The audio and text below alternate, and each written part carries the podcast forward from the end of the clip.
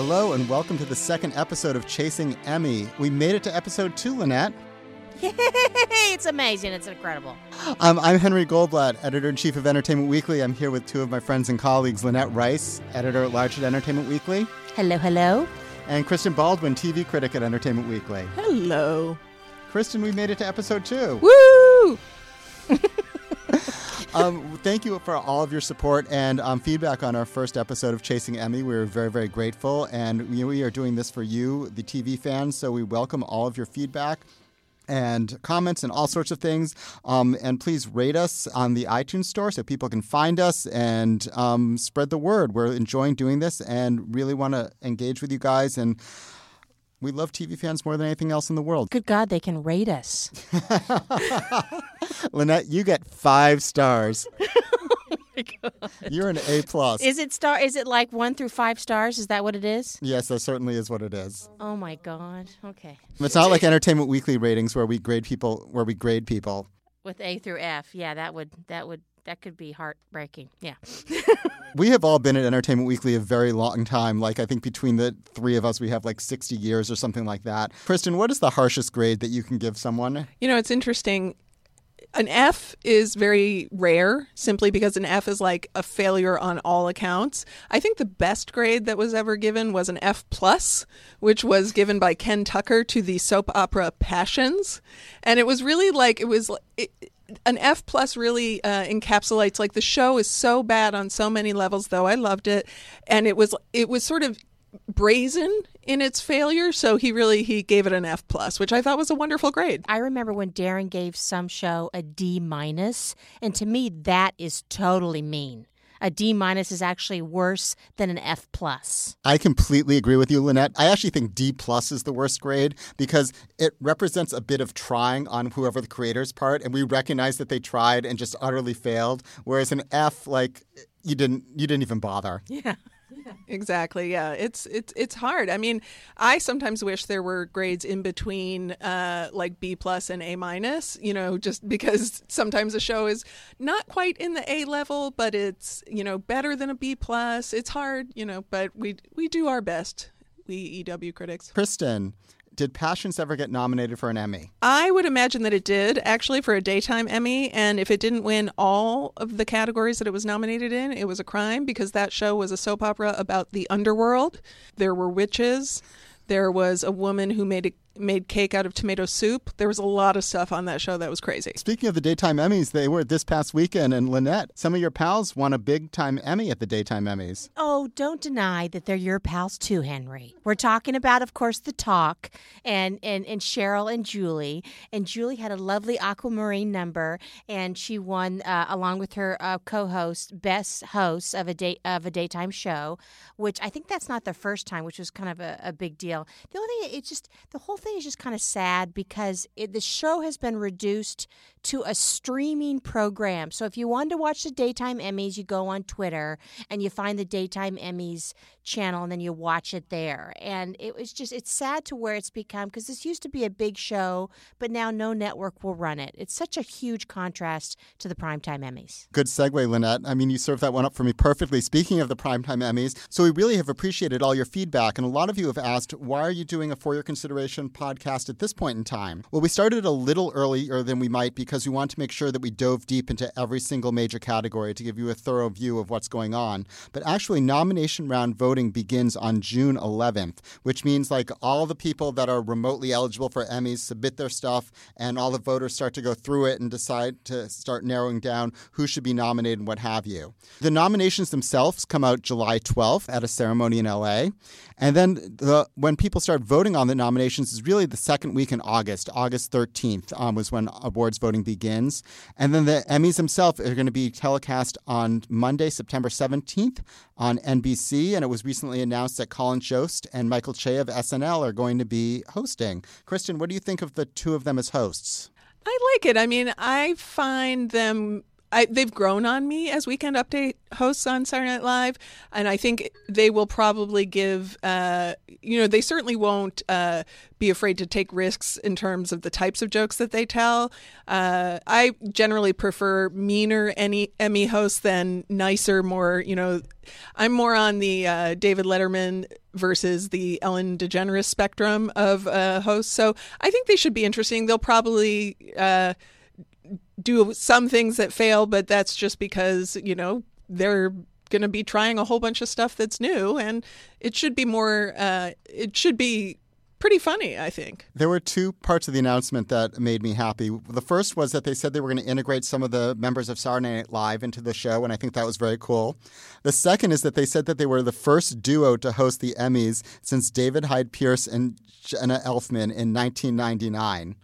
I'm just going to let that one sit for a second. Well, what was interesting to me about David Hyde Pierce and Jenna Elfman is that they were on shows from two competing networks. It rotates between four the four big broadcast networks, and NBC always puts on their own talent as hosts, just like Fox does, and ABC and CBS. And so I I mean, 1999 may have been the very last time that there was hosts from two competing networks. Can't we all just get along? And why do why do we have to be promoted? no, we can't. no, we definitely, definitely can't. Okay, so we are not going to talk anymore about David Hyde Pierce and Jenna Elfman in this particular episode, but we are going to focus on Outstanding Supporting Actor in a Drama Series. And we've got a really special guest coming up later in the show in the form of Jeffrey Wright from Westworld. We're very excited to talk to him. Kristen, I was hoping you could take me through some of the recent past winners of this category. Sure. Um, so going back to 2013, uh, in 2013, Bobby Cannavale from Boardwalk Empire won. In 2014, it was Aaron Paul for Breaking Bad. He was uh, uh, an Emmy favorite. 2015, Peter Dinklage from Game of Thrones. In 2016, a little dark horse, Ben Mendelsohn from Bloodline. He was excellent. I don't think so. That was not a dark horse. Take that back. Uh, I, I, I, I, I I take it back. Uh, 2017, it was Mr. John Lithgow for The Crown playing Winston Churchill. So Netflix for the last two years took home the win. What was interesting about last year is that nobody from Game of Thrones was eligible because Game of Thrones didn't air during the cycle. This year, I think you're going to see a lot more Game of Thrones nominees than um, obviously would have last year. Who were some of last year's nominees, Lynette? Some of last year's nominees, not bad ones. Not bad. Jonathan Banks from Better Call Saul. Uh, Ron Jones. I only said Ron Jones because I was afraid I'm going to mess up his middle name. Uh, and This Is Us. Uh, David Harbour, Stranger Things. Uh, Michael Kelly, Love from House of Cards. John Lithgow from The Crown. Mandy Patinkin from Homeland and Jeffrey Wright from Westworld. That shows you the wiggle room they give themselves, uh, which is a goodwill gesture that, you know, you're all winners, yeah. We were talking about Aaron Paul a little bit earlier. He is actually one of the most awarded people in this category. He won three times, and this category is a little weird. Until 1970, the supporting drama actor and supporting comedy actor competed against each other, which sounds absolutely ridiculous if you look back at it. If you think about it in this world, like how could you compare John Lithgow's performance in The Crown to something that somebody's doing on Modern Family or what have you? Aaron Paul is the only person who's actually won this category three times since 1970 for the supporting drama category. That, uh, when it was a combined category, you had two other three time winners Art Carney for the Jackie Gleason Show and Don Knotts for the Andy Griffith Show. This takes us back to Andy Griffith again, which we brought up in last week's podcast the fact that he was never nominated. I feel like that's got to be our goal. Like every episode, how does this all tie back to Andy Griffith? Let's do it. um, I'm about to say something that I probably shouldn't say. I don't know if I've ever seen an episode of the Andy Griffith oh Show. my god! I just, I just die. I this Henry no. it's streaming right now on Netflix. You have to do it tonight before you go to bed. It'll put you in such a great place. It's streaming on Netflix? It is, all the seasons, and it just makes you so happy, and you'll go to sleep with a smile on your face. I guarantee it. Is it like a talkie? Like Stop old... it! Do they act it out? Is there a cast acting out every episode? Oh my god, this is so mean. um, at any rate, so it's an old time talkie, and they acted out uh, behind your TV screen every night just for you on the Andy Griffith Show. You should check it out. I also wanted to talk about the most nominated people in this category ever with six apiece. Ed Begley Jr. for St. Elsewhere, Peter Dinklage for Game of Thrones, Will Geer for the Waltons. He was Grandpa Walton, and he actually got one of his nominations posthumously. Jimmy Smits as Victor on LA Law, and Bruce Weitz for Hill Street Blues. Lots of NBC 1980s dramas. Good dramas. Yeah, very, they love a good ensemble show. Little Gear. Wow. Yeah.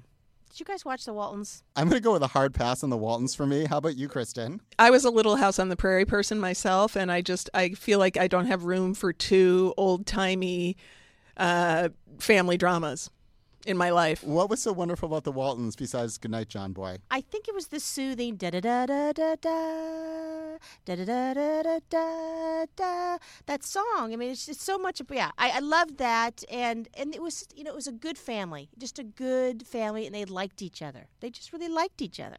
Great, Lynette. Now we're going to be sued for you humming the theme from the Waltons since we don't have the rights to run it.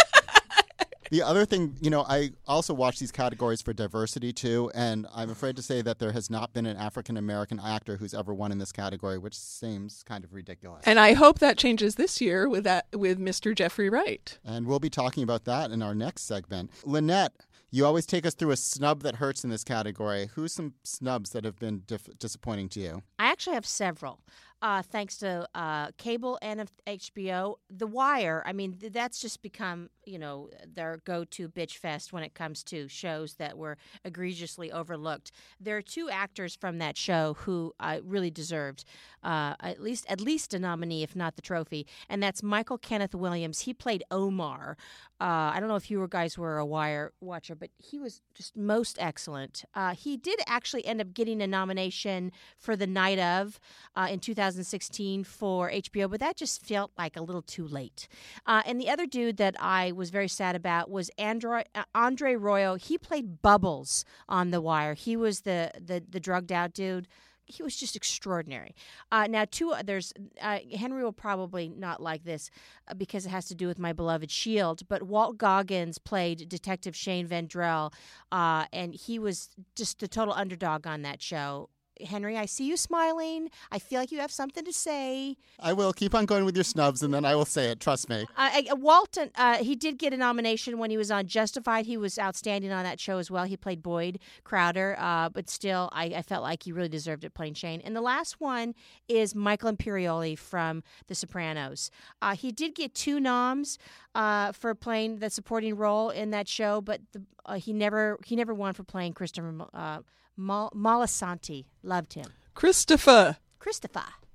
Kristen, should you or should I talk about Lynette's fascination with Michael Chiklis, the star of The Shield? I feel like you're the boss, and so you really should own it and talk about all the ways that she is obsessed with Michael Chiklis. I believe there's a cardboard cutout that used to be in your car- office, now is perhaps in your garage see this this this speaks to how Henry doesn't really come over by my desk because if he would, he would notice that it's literally hanging on the wall to the left of my desk, and he hasn't even noticed it. And is it autographed? I feel like it's an autographed. It's autographed. You know, th- th- hey, something about like Lynette. Thanks for keeping helping me keep the streets clean or something. I don't know. And uh, and, and it's a picture of him as Vic Mackey and it's when he looked his finest, he lost all this weight to look like a hot cop. I loved it. I love it. And you know, often in conversations with Lynette, it'll be like, "Oh, that guy's cute. He's no Chiklis," but. Kristen and Lynette, I think uh, Kristen knows this. I don't know if Lynette does. I've been doing a deep dive into Murder One, which is a terrific show by Steven Bochco in the mid 90s. It was so before its time because it followed one murder case over 22 episodes. It was just so serialized in a way that you probably didn't see at that point, but now would sort of fit in well to the TV landscape. But there is a thought connection here, and I promise it. So Hulu is thinking that I'm going to be enjoying dramas from the mid 90s and is serving up The Commish, also starring Michael Chiklis. Lynette, were you a fan? Uh, you know, I never watched The Commish. I remember it in the way that you just remember any procedural that's on television, but I never watched the commish. All I remember is that he was a little fluffier than he being Michael Chiklis. And so he had to lose the weight from being the commish to being Vic Mackey. And so, yeah. Does Hulu just think you like shows with bald men in them? Because, like, I actually think that may be the algorithm. I'd watch Murder One, and remember, there's that period that dude on Murder One. What's the actor's name? The star? Daniel Benzali. Yes, the people he he went through a hot phase that everyone thought he was kind of sexy in his own way. I remember that, and I and I remember feeling it too. We're just going to let that one lie there. We promised you occasionally that we'd be pointing you to shows that you should binge, and I know Kristen and I feel this way. I can't recommend Murder One enough. It's really, really special. Kristen, why do you like it so much? Well, like you said, first of all, it's uh, you know it was groundbreaking in that it was it followed one case through the whole season, which at the time was you know crazy for network TV, uh, and uh, people couldn't believe they were going to try that. It also has an amazing cast. Daniel Benzali's in it. He's great. Stanley Tucci's in it. Donna Murphy. Patricia Clarkson. And a young Adam Scott. So many good people. And it's just really well written, and uh, the acting's great. And it was uh, Jason Gedrick. How did I forget Jason Gedrick? Poor old Jason Gedrick. So it really is, if you like sort of uh, serialized legal crime thrillers, this is definitely one that holds up. Completely agree. And Patricia Clarkson looks amazing. She looks exactly the same. She she does not age. She has a portrait somewhere. Yeah, she definitely has a portrait somewhere. Up next, we're going to be talking to you about uh, who we'd like to see nominated in the supporting actor drama series category. So stay tuned. Hello and welcome back to Chasing Emmy, sponsored by Michael Chiklis. Michael Chiklis, he has so much money. He could sponsor our little podcast. At some point during this discussion, I'm not going to say which show it was, but I do want to do a segment in which we talk about high quality shows that we pretended that we watched, but we actually didn't. I got, I mean, I'm not ashamed. I'll tell you right now, it's freaking Breaking Bad. I, I think I've watched maybe three episodes. We're going to let that one hang there, Lynette. Speaking of Breaking Bad and Aaron Paul, Aaron Paul was the most awarded actor in the supporting actor drama category. And we're going to go around saying who we think will be nominated this year. And Kristen, let's start with you. Who's your first choice to be nominated for supporting actor drama? All right. So my first choice is Justin Hartley from This Is Us. He's submitting in the supporting actor category. And he had his character Kevin had the rehab storyline this season. And nothing says Emmy like a rehab storyline. You know, there's the hitting rock bottom, there's the going to rehab, there's the cathartic family therapy session. That all screams uh, you know, Emmy voter lo- you know, something that Emmy voters will love. And, you know, see the he didn't really have a ton of Emmy you know, sort of grabby material before that storyline. So I think this could be his year. I completely, completely agree with you and would like to see that. I don't agree at all. I don't agree at all. I, I Why not, Lynette? I think there's way too much competition. Uh, I don't, unfortunately, because there's such a strong ensemble, I feel like Justin gets lost in that ensemble, despite the fact that he had that rehab uh, storyline, I, I just don't see him getting it. And, and unfortunately, it's almost like he's kind of a prisoner of his own character. They play him um, as the pretty boy uh, who's kind of vapid, but you know, we, you know, you're not getting to what's behind there. But I think he's lost in that too, and he's just upstaged by Sterling and and the women and Milo. It's unfortunate, but I, I if he gets a nomination, I will be shocked. But he's not competing against Milo or Sterling uh, in this category, so he might be able to eke out his own space. I'm just thinking then about just you think about all the the competition that's out there. You know, obviously from Stranger Things, Game of Thrones, uh, you know, Homeland, you know, Ozark, and The Americans. I, I just, I, I'm, I'm sorry, the, I'm thinking of the drama actor.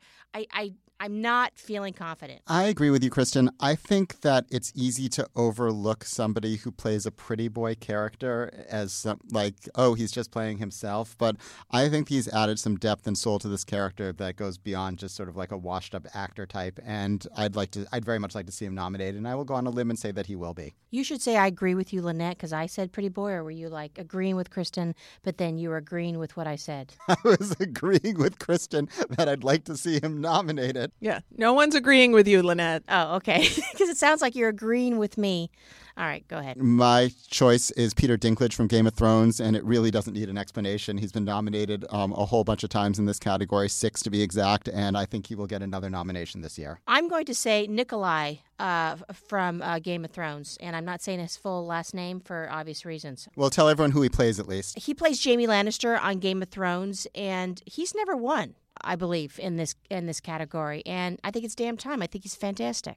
Kristen, who's your next choice? My next choice is the charming and talented Jeffrey Wright, who was nominated last year as well. And uh, last year he had, you know, he plays Bernard on Westworld, and he, last year he had the huge reveal that he he found out he was a host. And this season uh, on Westworld, he's uh, Bernard is really helping uncover a lot of the mysteries of Westworld and the true purpose of, of the park itself. And he's doing some great work, and I think he'll get nominated again. It's funny, I was thinking about the cast of Westworld last night, as one often does before they go to sleep, and I was like, wow, Ed Harris, Thandie Newton, Jeffrey Wright, um, Evan Rachel Wood. This sounds like a cast of a movie. Like this doesn't sound like the cast of an HBO show. It's really incredible. And the fact, by the way, that Ed Harris did not get nominated playing the man in black last time, uh, I feel like is a total crime. Uh, but yes, it's an amazing cast, and they're all doing excellent work.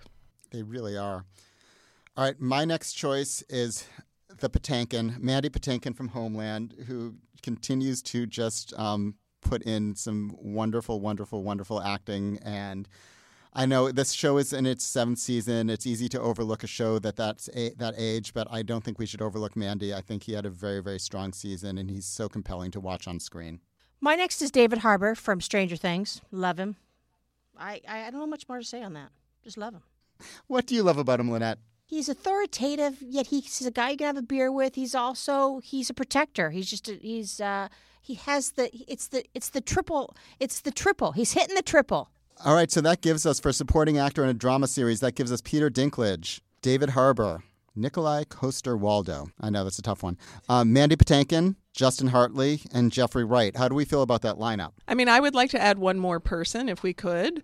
Uh, Noah Schnapp from Stranger Things. He played uh, Will, and in season one, he he was basically covered in goo in the upside down, shivering, didn't have a whole lot to do. But in season two, he really got to uh, show some of his range. He was possessed by the shadow monster, and he had a lot of great uh, moments this second season of Stranger Things. So I think uh, Netflix will be pushing hard for him to get recognized. Kristen, who would you remove then to put in Noah? The Patink. I, I got to go with the Patink. I'm sorry. I would remove him. I mean, it's never going to happen, but in my dream world, the Patink goes into the sunset and young Noah gets a shot. Who said the Patink? I did. Okay. Yeah, we should move, remove the Patink. Oh, no. All right. Shouldn't we also discuss? I mean, was the was the the buzz as good for season second the second season of, of, Stranger Things as the first season? I mean, are we being really ambitious here, assuming there'll be nominations from that show? I think David Harbour for sure will be nominated in part just because people love him, and you know, off camera he's been just as much of an entertaining personality as he was on camera. He did the Super Bowl ads, he did that photo shoot with the high school student for her band pictures, which were amazing. Like people love him. I think people, you know, he'll get a good will vote, uh, and he was very good in season two as well. Noah is certainly a long shot. And he also teased that he had the most amazing speech ready as well. So I want to hear that. All right, speaking of long shots, um, let's play the game Let Me Plead For.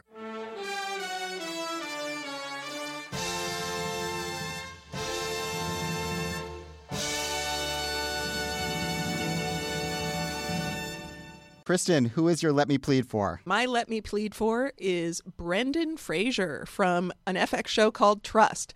And I'm going to tell you why. Trust is a drama that started this uh, this year about the real life kidnapping of John Paul Getty III in 1973. And I did not enjoy it, but uh, Fraser is amazing. He gives a controlled magnetic performance as former CIA agent Getty family fixer James Fletcher Chase. This was a character who was based on a real person, played by uh, Mark Wahlberg in the movie All the Money in the World, but uh, in this version, Fraser really uh, creates a totally different character. He's where he's got a Texas twang and he wears a big Stetson hat, and it, he's he could have crossed over into caricature. He has to address the camera directly at times. It makes no sense, but he's got so much charm and charisma that he just makes it work. And i i loved it so much his performance that i really hope it serves as his audition for the lead of season 4 of fargo if that ever happens. That is a compelling case kristen. Thank you. Kristen explain how you can love a performance so much but hate a show it's really interesting because when you're watching a show, you know, I usually don't like to form a real opinion of the show until I've seen at least three episodes. That's not always possible. But sometimes when you're watching a show, you you know you, you know you just start tuning out because you oh I've seen this before or or this is boring or oh, I hate all these performances but in in a case like this I didn't hate the show. I just didn't find it very compelling. But then every time Brendan Fraser came on the screen, I was loving it. He made me laugh out loud, uh, and he he dealt with some of the more awkward tonal shifts of the series. It has several uh, with real ease, and I just came out of it feeling good about him. So he was definitely a bright spot. Lynette, who is your Let Me Plead for? Well, my speech isn't nearly as long as Kristen's, but I'm going to say Joseph Fiennes uh, from the, the Handmaid's Tale. He's so creepy. And you go from wanting to punch him to then you also see sympathy in those eyes. And I can't I can't take my eyes off of him. I I, I mean every moment I think there has to be something redeeming. There's got to be something there. Uh, and he the scenes that he's in uh, I, I, am totally engaged because it's hard to watch this show because it's so depressing. It's so dark.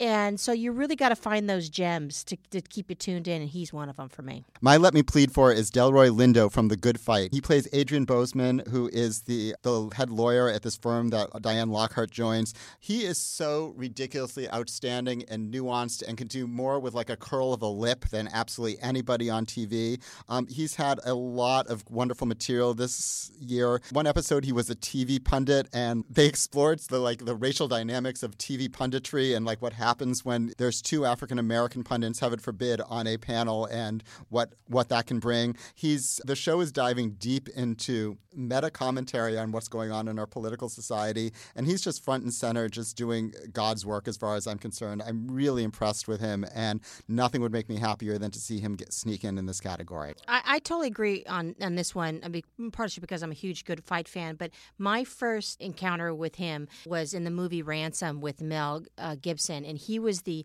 FBI guy who was brought in to negotiate with the the guy holding their kid, and you thought he was your friend, and then he ends up being super duplicitous, and that you can't trust him, and that's what's so great about this actor is that he's you know he's he seems like he's your best bud, and then he's just gonna screw you, uh, uh, and I love it. I, I love that about him, but also when he cusses on that show, it's like, dang, he's scaring me. I, I, I when he, he lets out the f bomb, he's great. That's all. Up next, we are super excited to hear Kristen Baldwin's conversation with Jeffrey Wright from Westworld, so stay tuned for that.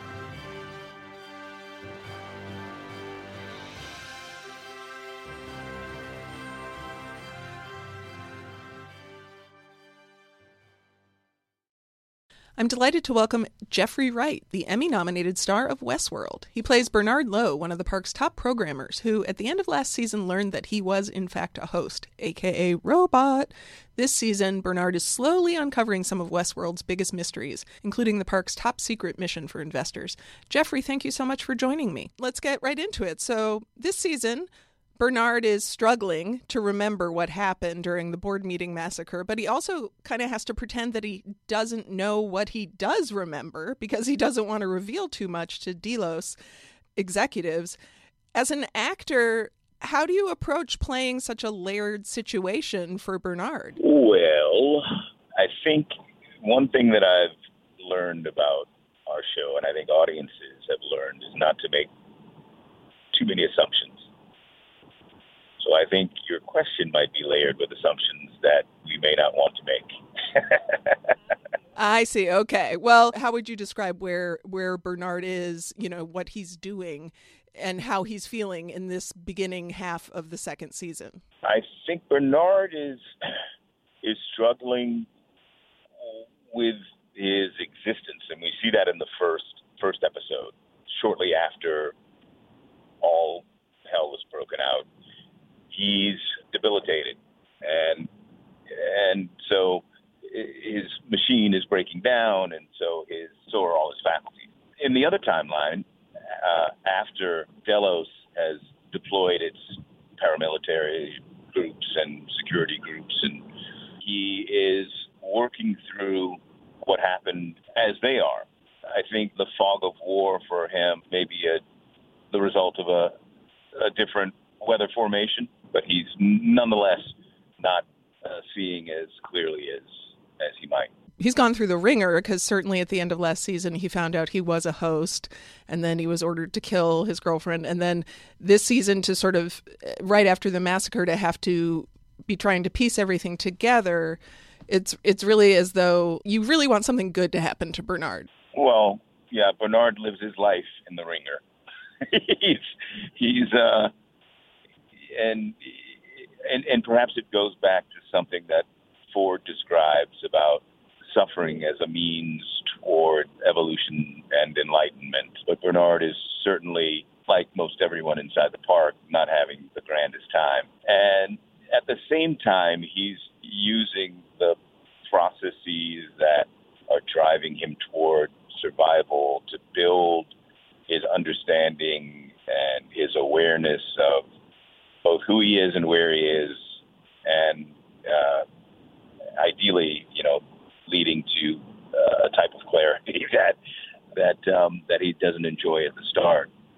In the first season, Bernard was very much the kind of uh, understated, mild-mannered Mad Hatter, leading leading us down through the various uh, you know rabbit holes in which we through which we follow him to understand the place, and then over the course of that journey, you realize that it's a you know it's a journey of self-discovery for him too. I think season two is that, but amplified with higher stakes and with brighter points of discovery for him. Absolutely. And what's interesting is the hosts, you know, the that we follow on the show, they all seem to have very different responses to becoming sort of self aware. Dolores really wants revenge and power, and Maeve wants to sort of forge a life of her own outside of Westworld. And do you have any sense? Obviously, we know you can't get into spoilers, but as a performer, do you have any sense of what Bernard wants at this point in his journey? Well, I think each of the characters has a different definition of survival and a different uh, definition of freedom and clearly they all enjoy a level of freedom that they hadn't enjoyed while under Ford's control in season one. And so everyone is driving toward that same thing, but that same thing is different for each of them. And uh, that's that's kind of the unifying uh, element uh, for all of them in a kind of disunifying way. right. It, they they're each following very different paths, but that makes sense. Yeah, that they're each looking for the same thing in a way. I love, you know, Ber- Bernard has always a very, been a very meticulous guy. You know, he thinks things through. Uh, you know, people made a big deal of the fact that right before he had to kill his girlfriend, he took out he took off his coat and tie. You know, he was he was very meticulous about it. But now he's really kind of out of his element. And what what is I assume that's kind of that's a new challenge for you and probably kind of fun for you as a performer to have him in this situation. Oh, absolutely. He's really kind of driving down into different element of humanness whereas there's the story of the recreation of humanness that the hosts play out which kind of mirrors what we do as actors in terms of the the tools that we use to craft character emotion, thought, physicality, memory, all of these things mirror what the hosts do. In Bernard's case, in the second season, he's kind of in the basement of that uh, exploration of humanness or exploration of his own existence, in that he's really trying to grasp his relationship to time, his relationship to space, you know, as a machine, you know, existing inside of it. And so that as well was informative for me because it really required that I focus on the moment to moment details of each scene.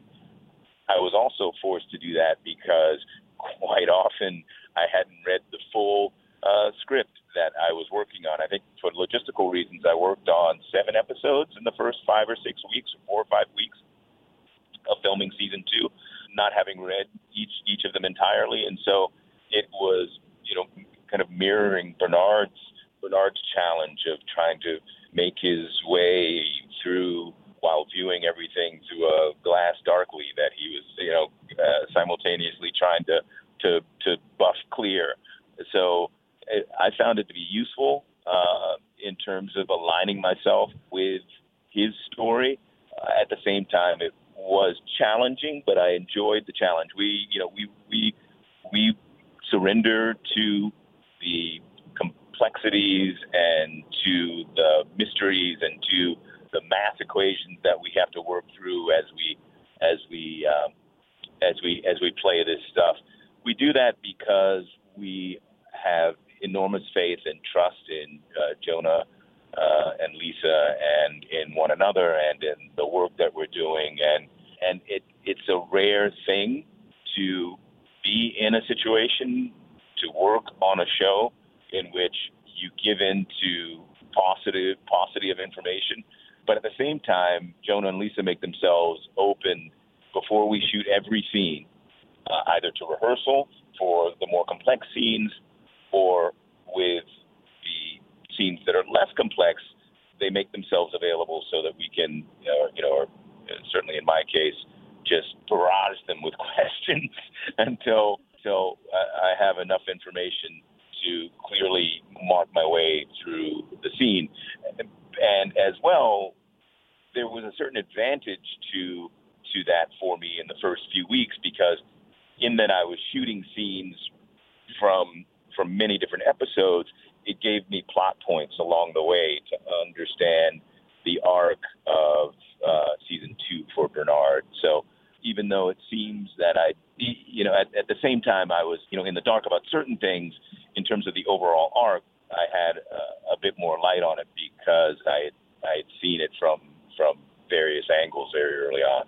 Do you usually get scripts pretty late in the game in terms of when it's time to shoot an episode, or how much you had mentioned that you were only able to read part of each of the scripts? Was that just because you were shooting them out of sequence, sort of, and they wanted to give you just the your scenes? Yeah, I just got the the script for episode ten just now, like like ten minutes ago. They emailed it to me. I'm kidding. Yeah, we we get uh we we get scripts we get scripts in enough time. The thing is, our writers' room is you know is cranking like all of us, you know, uh, throughout the season. We don't have source material, so you know they're working from a very basic blueprint of any given episode, and then they're building layers onto it and fleshing it out, and then ultimately Jonah and Lisa are going back and refining that. And so it's a process, and we understand what the process is. So they want to deliver us the finished product and not get ahead of themselves. So, you know, we wait patiently and then it's dropped on us and then we read it voraciously and we uh, do backflips at the discoveries and also we ask ourselves, how am I possibly going to do that? you know, it's always a birthday gift when they show up you know, in your in your inbox, and because we're you know quiet as kept the biggest fans of the show, and we want to know what's what's coming next, uh, just as just as uh, as our audience does. Right. Yeah, we you know they they give us they, they're they're clever. They give us as much as we need, and uh, and uh, we trust the process as it as the as the kids say. As the kids say, exactly. Um, to that end, you had learned you learned that Bernard was a host after you shot the pilot, I believe, when you were in production on episode two. And I'm wondering, without giving anything away, can you say was that the biggest shock you've learned so far about your character, or was there something else after that? That's a big one. That's pretty big. There's more to come. Okay. Fair enough. You know, sometimes actors will say that they don't watch their own shows simply because sometimes they don't like to watch themselves or sometimes they just don't have time. Are you able to watch the completed episodes? Oh, absolutely. Whose story other than Bernard's are you most obsessed with? I watch the show because uh, I love the show and I am curious about what the other uh, storylines are up to. We work in multiple units, so we're not always privy to um, what what each other is up to. So I want to catch up with with Maeve and Dolores and the Man in Black and you know William uh, Man in Black Jr. You know I want to catch up with everyone. So I'm curious to see, and I'm also curious to see uh, all of the elements come together. The cinematography, uh, we shoot on film, which is a rare thing, and to see those elements play out, to see um, shots that uh, I that I worked on but didn't necessarily view through the lens because we don't work with video monitors on set. So there's no going back and kind of retracing, you know, previous takes by watch. You know, we don't waste time with that. We're very efficient. We try to drive forward. So we don't have so so Jonah doesn't really want video monitors on the or you know or tape uh, video tape on the set. So I love to see the angles, you know, that we've used and how those have worked. I love to see the music that's been laid in, which is always additive and and, and beautiful. And just we have such uh, a powerful, you know, collaboration with really talented folks who are just bringing it because they're compelled by what we're doing. So I love to see it all come together at the end of the day. So yes, I do watch it, but if there's a storyline that I follow, um, I, it's there's there's not I don't I don't think there's any one storyline that I'm you know really curious to see more than any other, uh, because I think even though we're telling these various stories, they work together. And if as well, when you understand the full arc of the season, you understand that these are disparate lines servicing the same thread. And what I'm most excited about, more so than seeing any individual storyline, is seeing those points where they cross and where they come together. The math proves itself, and and the the story elevates because the structure becomes clear and the relationships play out. That's what I most what I what I most groove to when I when I watch the show. And you know, people have different schools of thought about how they watch the show. I, for one, is some am someone who just watches and you know enjoys how beautiful it is, and I love the characters, but I'm not, you know, I don't get really deep into geeking out on trying to determine what the clues are and really dissecting every specific scene. Do you have a, an approach? Are you more of like a Reddit viewer who's really, you know, nerding out on every frame, or are you just letting it wash over you? Yeah, I mean, I have the advantage of having, you know, read read everything, so I don't get so so caught up in trying to solve the puzzles and, and you know under under underneath the mysteries. However, going back and watching the pilot, which I did a few weeks before uh, the season two premiere, I did discover some bright lights that uh, I, I had missed prior because uh, I wasn't aware of where we were heading, and so it's it's it's it's good fun. It's good fun to do that. Yeah, there's some there's some there's some flashing street signs along the way that doesn't look like anything to anyone who uh, hasn't gotten through season two yet. This is a show that benefits from a rewatch for sure. I'm wondering uh, how has playing Bernard changed your thinking about technology in real life? Like, I'm wondering, do you own an Alexa or anything like that, or does it just freak you out now? Yeah, no, I don't own an Alexa. No, uh, it's it's it's pretty clear that season two begins to explore intent from and from a corporate slash ownership perspective. That there's a deeper level to this Westworld game, both within it and without it. And so I was attuned to that prior to signing on to the show and I am even more attuned to that now. Yes, because of uh, my my work on the show, but also because of my reading the news. So I think the show is it's uh, it's a show. It's well, I'll say, despite the show being futuristic, it's very much storytelling for these times now that we're living in. It's incredibly relevant for sure. Evan Rachel Wood told one of our reporters at EW that sometimes she'll be at like Target and people will yell out "freeze all motor functions" to her. Um, I'm wondering what what are your encounters with fans like? What do they say to you? The oddest question that fans ask me, and it comes up not terribly often, but occasionally, is I'm glad you're back. Though uh, they they they thought that Bernard uh, had succumbed to the bullet to the hard drive. But uh, I'm I'm glad I'm glad Bernard's back too. I, I've I've told this story a couple of times, but my my favorite encounter was a fan was during a protest up at Troll uh, Troll Tower uh, just after the election amongst this this mob of people uh, expressing their uh, discontent at the uh, shenanigans that we witnessed play out uh, during the course of uh, the last few months of the election, and you know, expressing their uh, their their anger, outrage, resentment, objection to you know this you know this this this decaying political discourse and political leadership in our country, and their cops you know around trying to keep the order, and and and, and one cop looks at me and he goes, "Hey." So are there multiple timelines or what's what's going on? and it was just that's just my favorite fan encounter uh, by far. How do you handle it? Uh, how do you handle it when fans try to get spoilers out of you? Do you have sort of a default response? Oh yeah, shut all that down. Shut all that down.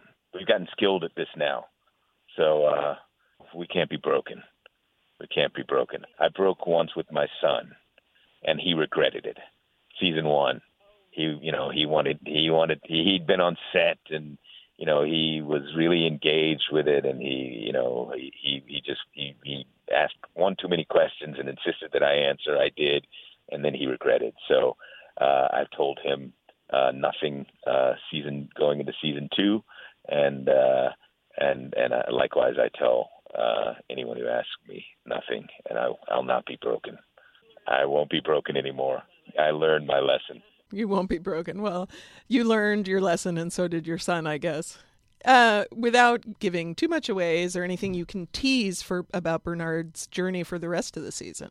The story is that the rabbit holes have a sub basement, and and inside the sub sub basement is where they breed baby rabbit holes. And so Bernard is, you know, once again dropping down into you know the new unknown and Peter Abernathy holds some insight, and Bernard is uh, is a curious guy, and he's also again trying to survive it all. So he's using every tool that he can to understand the where, uh, the why, and the by whom, and so off off he goes, empowered with a bit more information, but perhaps not enough to keep him out of harm's way. Nobody's really out of harm's way, right, in Westworld?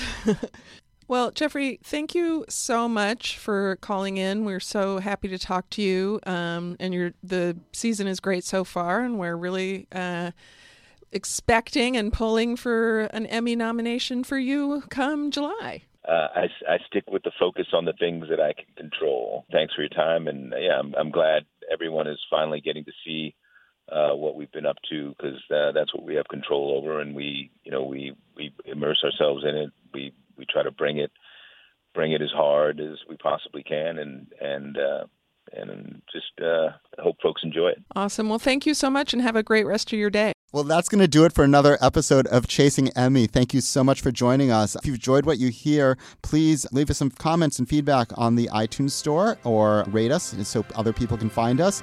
And you can tweet us as well. You can tweet me at, at Henry Goldblatt.